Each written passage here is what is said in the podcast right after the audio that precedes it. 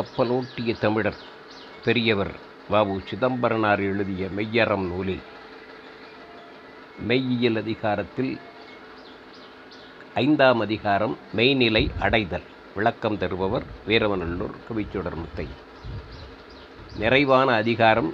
மெய்யியலில் உயிரியல் விட மெய்யியல் உறும் உடனே விடலே வீடு அது மெய்யறம் செயின் ஆகும்.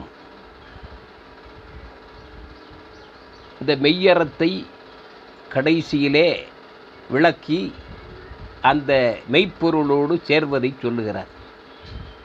உயிரினுடைய இயல்பை விட்டுவிட்டால் உடனே மெய்யினுடைய இயல்பை இந்த உயிரானது அடைந்துவிடும். கண்ணுக்கு தெரிகின்ற மெய் ஐந்து பூதங்களின் சேர்க்கை. உயிர் கண்ணுக்கு தெரியாது, ஆன்மா கண்ணுக்கு தெரியாது. உயிர் உடம்போடு சேர்ந்திருந்தால்தான் தெரியும், உணர முடியும். அந்த உயிர் இயல்பை விட்டுவிட்டால் உடம்பு விழுந்துவிடும். மரத்திலே கனி பழுத்துவிட்டால் கிளையிலிருந்து கீழே விழுந்துவிடும். எல்லா உயிர்களும் அப்படித்தான். உடம்போடு இருக்கிற வரைக்கும் ஆடும் பாடும் ஓடும்.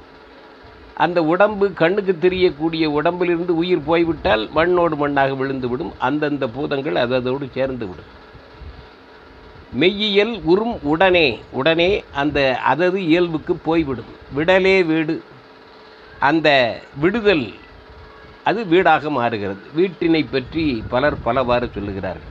துன்பத்திலிருந்து விடுபடுவது வீடு, பெறுவது பேறு, வீடு பேறு.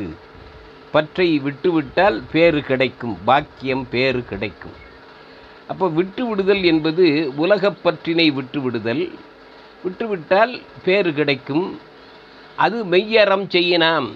அந்த வீட்டு உலகத்தை யாரும் பார்த்ததில்லை, கண்டதில்லை. கண்டவர் வெண்டிலர், வெண்டவர் கண்டிலர். அப்போது காணாததை கண்டது போல சொன்னான் என்றால் அவன் பார்க்காதவன், அரைகுறை, அது போலி. கண்டு உணர்ந்தவர்கள் சொல்லிவிட்டார்கள், சொல்ல மாட்டார்கள், ஞானி. காணாததை கண்டது போல சொல்லக்கூடியதுன்னா வீட்டுலகத்தை பற்றி சொல்லவே இல்லை திருவள்ளுவனார், முப்பாலோடு நிறுத்தி கொண்டார். அது மெய்யறத்தை செய்தால் வீடு கிடைக்கும். இதை சொல்லிவிட்டு அந்த மெய்யறத்தை எப்படியெல்லாம் செய்ய வேண்டும் என்பதை நான்கு அடிகளில் சொல்லுகிறார். மெய்யறம் என்பது என்ன செய்யும்? மிகை விட உதவும். மனிதர்கள் மிகையானவற்றை செய்தால், அதை தவறானவற்றை செய்தால் திருத்தி கொள்ள உதவும் இந்த மெய்யறம். மிகை விட உதவல்.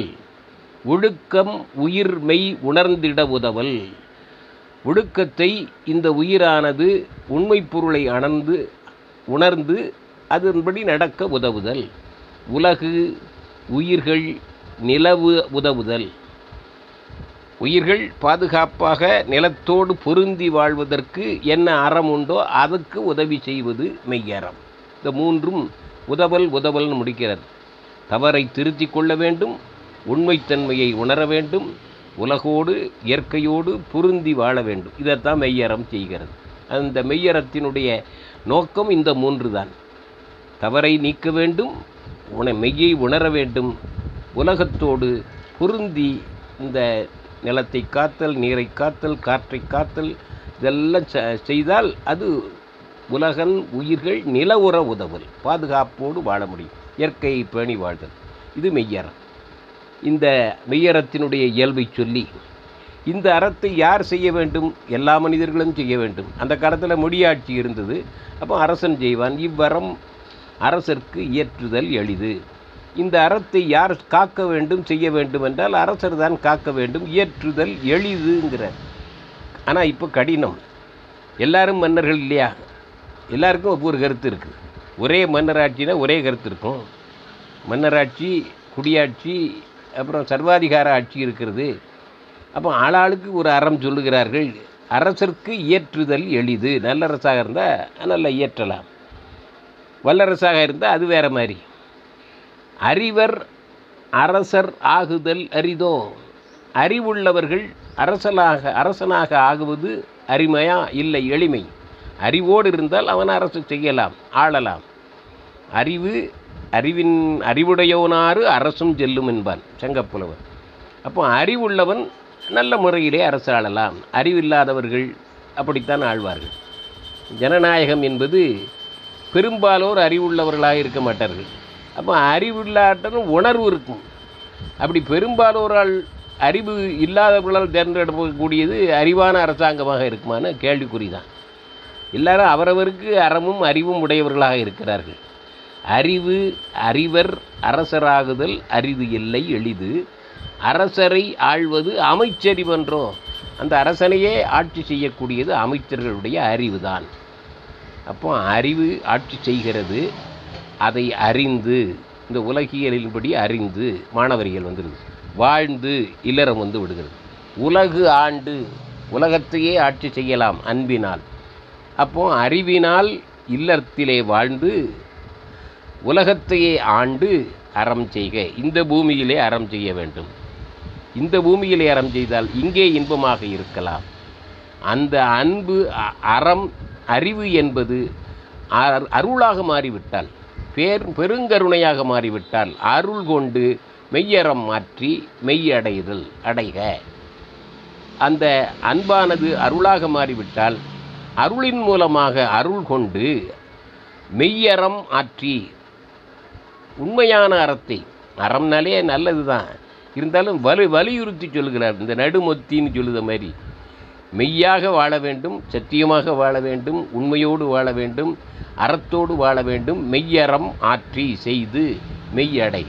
இந்த மெய்யறத்தை செய்தால் மெய்யோடு சேரலாம். இந்த மெய்யோடு சேரலாம் என்கிறத பொதுப்படையாக சொல்லுகிறார், சமயம் சார்ந்து சொல்லவில்லை. அதுதான் மெய்யறம் நூலில் உள்ள சிறப்பான ஒரு தகுதி, உயர்வு, பெருமை. இந்த மதம் என்று சொல்ல முடியாத அளவிற்கு முப்பாலிலே வள்ளுவன் எப்படி சொல்லுகிறானோ அதுபோல மெய்யறத்திலே சமயத்தை சொல்லாமல் எல்லா நல்ல கருத்துக்களையும் சேர்த்து அன்பு அறிவு அருள் என்ற நிலையிலே வாழ வேண்டும். அன்பும் அறிவும் இருந்தால் இந்த உலகத்தில் நல்லபடியாக வாழலாம், முறையோடு வாழலாம். முறையோடு வாழ்ந்தால் வாழ்வாங்கு வாழ்பவன் வானுரையும் தெய்வத்துள் வைக்கப்படும், வீட்டுலகத்தை பெறலாம். அருள் கொண்டு மெய்யறம் ஆற்றினால் மெய்யை சேரலாம். வீடுன்னு சொல்லாமல் மெய்யோடு கலந்து விடலாம் என்று சொல்லி நிறைவு செய்கிறார் சிதம்பரனார்.